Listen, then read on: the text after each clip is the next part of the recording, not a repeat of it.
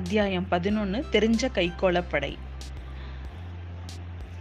நம்ம அனிருத்த பிரம்மராயர் முதன் மந்திரி வந்து ராமேஸ்வர தீவை அடுத்து இருக்கிற நிறைய குட்டி குட்டி தீவில் ஒரு தீவில் வந்து ஒரு பழமையான மண்டபத்தில் இருக்கிறாரு.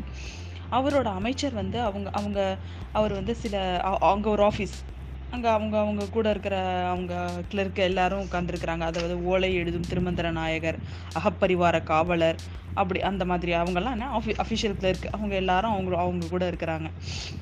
அவங்க படகுலேருந்து அனிருத்தர் படகுலேருந்து வந்த உடனேவே அந்த மண்டபத்தில் அமர்ந்து கொஞ்ச நேரம் ஆனதுமே தம்ம அவர் பார்க்க வந்திருக்கவங்களெல்லாம் ஒரு ஒருத்தவங்களா வர சொல்கிறாரு. அதில் முதல்ல வந்தது யார் அப்படின்னு பார்த்தீங்கன்னா, அங்கே கடல் வியா க கடல் வழியாக வாணிபம் செய்கிறவங்க, பாண்டிய நாட்டை சேர்ந்தவங்க, அவங்க வந்து வந்திருக்கிறாங்க. ஒரு நாலஞ்சு பேர் வந்திருக்கிறாங்க, ஒரு அஞ்சு பேர். அவங்க வந்து ஒரு தட்டில் வந்து நவரத்தன மாலையை வச்சு, இதை வந்து செம்பியன்மாதேவியோட கற்கோவில் பணிக்கு நீங்கள் வந்து எழுதிக்கோங்க அப்படின்னு சொல்லி அவங்க கிட்ட கொடுக்குறாங்க. நீங்கள் யார் என்னன்னு கேட்கக்குள்ள அவங்க தங்க தன் தங்களை பற்றின விவரங்களை சொல்கிறாங்க. கடல் வாணிபம் இந்த மாதிரி, அதாவது நானா நாடு, அதாவது எல்லா நா கடல் வாணிபம் செய்கிறவங்க அவங்க வந்து உங்கள் அவங்க மூலமாக நம்ம அனிருத்த பிரம்மராயர் என்ன பண்ணுறாருன்னா, இலங்கைக்கு வந்துட்டு மாதா மாதம் ஆயிரம் மூட்டை நெல், ஐநூறு மூட்டை சோளம், நூறு மூட்டை துவரம்பருப்பை வந்து அங்கே இருக்கிற வீரர்களுக்கு சாப்பாட்டுக்காக அனுப்புறதுக்கு ஏற்பாடு பண்ணுறாரு. அவங்களும் அதுக்கு ஒத்துக்கிறாங்க. மாதா மாதம் வந்து அனுப்பி விட்றாங்க. அவங்க கப்பல்லையே அனுப்பி வைக்கிறதுக்கும் அவங்க ஒத்துக்கிறாங்க. அது மட்டும் இல்லாமல் அனிருத்த பிரம்மராயர்கிட்ட என்ன சொல்கிறாங்க, அவங்க அவங்க நாட்டில் இருக்கிற ஜோசியர்கிட்ட அவங்க வந்து இப்போ இருக்கிற காலகட்டங்கள், இப்போ இருக்கிற இந்த போர் நிலவரத்தை குறித்து அவங்க வந்து ஜோசியம் பார்த்துருக்காங்க. அப்போ அவர் என்ன சொல்லியிருக்காருன்னா, அருள்மொழிவர்மர் வந்து ரொம்ப வருஷம் வந்து ஆட்சி செய்வார், அவர் வந்து கடல் கடந்து பல நாடுகளை பிடிப்பார், அவருக்கு அவரோட காலகட்டங்களில் கடல் வாணிபம் ரொம்ப சிறப்பாக இருக்கும் அப்படின்னு சொல்லிட்டு சொன்னதாக சொல்கிறாங்க. அதில் அவங்களுக்கு ரொம்ப சந்தோஷம். ஏன்னா அவங்க கடல் வாணிபம் அவங்க அவங்க வந்து அவரோட ஆட்சியில் சிறப்பாக இருப்பாங்க அப்படிங்கிறத நினச்சி அவங்களுக்கு ரொம்ப சந்தோஷம். அவங்க போனதுக்கு அப்புறமே அடுத்தது யார் வராங்க அப்படின்னு பார்த்தீங்கன்னா, க தெரிஞ்ச கைக்கோளப்படை. அதாவது இந்த இது வந்து ஒரு முக்கியமான ஒரு சே படைப்பிரிவு. நம்மளோட சோழ நாட் சோழ படைகளில் இது இந்த இது வந்து முக்கியமான ஒரு படைப்பிரிவு. தெரிஞ்ச கைக்கோளப்படையில் வந்து மூணு பிரிவாக இருப்பாங்க. ஒன்று வந்து வடகை வடகை வடது கை, இன்னொன்று இலது கை, இன்னொன்று நடுகை. அதாவது ஒரு ஒரு கைக்கும் கிட்டத்தட்ட இரண்டாயிரம் போர் வீரர்கள் இருப்பாங்க.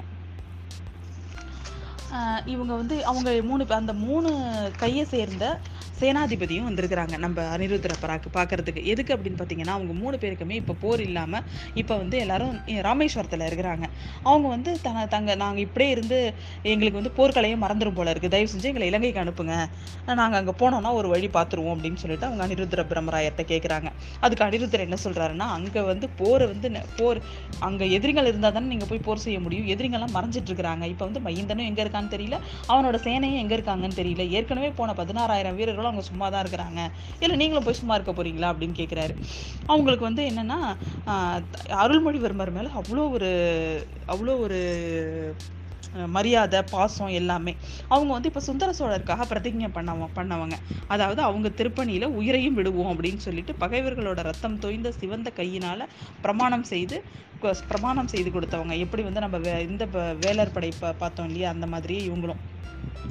அதனால சக்கரவர்த்தியை தவிர வேற யாரையும் நாங்கள் சேர மாட்டோம். ஆனால் ஒருவேளை இப்போ சுந்தர சோழர் வந்துட்டு இப்போ நிறைய வந்து நாட்டில் குழப்பமான நில நிலைமையா இருக்குது, சுந்தர சோழருக்கும் உடம்பு முடியல, அதோடு இல்லாமல் அடிக்கடி வால் நட்சத்திரம் தெரியுது, ஒருவேளை சுந்தர சோழர் இறந்துட்டாருன்னா எங்களை தயவு செஞ்சு நீங்கள் அருள்மொழிவர்மரோட படையில் சேர்த்து விடணும் அப்படின்னு சொல்லிட்டு அவங்க கேட்குறாங்க. அனிருத்த பிரம்மராயரும் சுந்தர சோழரோட அதாவது மகாராஜாவோட ஆணை என்னவோ அதன்படியே உங்களுக்கு நான் கட்டளையிடுறேன் அப்படின்னு சொல்கிறாரு. அவங்களும் வந்து எங்களை வந்து அருள் அருள்மொழிவர்மரோட நாங்கள் இருக்கணுங்கிறத பிரியப்படுறோம் அப்படிங்கிறத திரும்ப திரும்ப அவர்கிட்ட எடுத்து சொல்லிட்டு அவங்க எல்லாரும் கிளம்புறாங்க. அவங்க போனோடனே நம்ம அனிருத்த பிரம்மராயருக்கு ஒரே ஆச்சரியம். இந்த பையன் அருள்மொழிவர்மன் கிட்ட அப்படி என்னதான் இருக்கு காந்த சக்தின்னு தெரியல, எல்லாரும் அவனை ஒரு தடவை பார்த்துட்டாங்கன்னா அதுக்கப்புறம் வந்து அவன் கூட இருக்கணுங்கிறது தான் விரும்புறாங்க அப்படின்னு அவர் நினைச்சுக்கிறாரு. இதோட இந்த அத்தியாயம் முடியுது.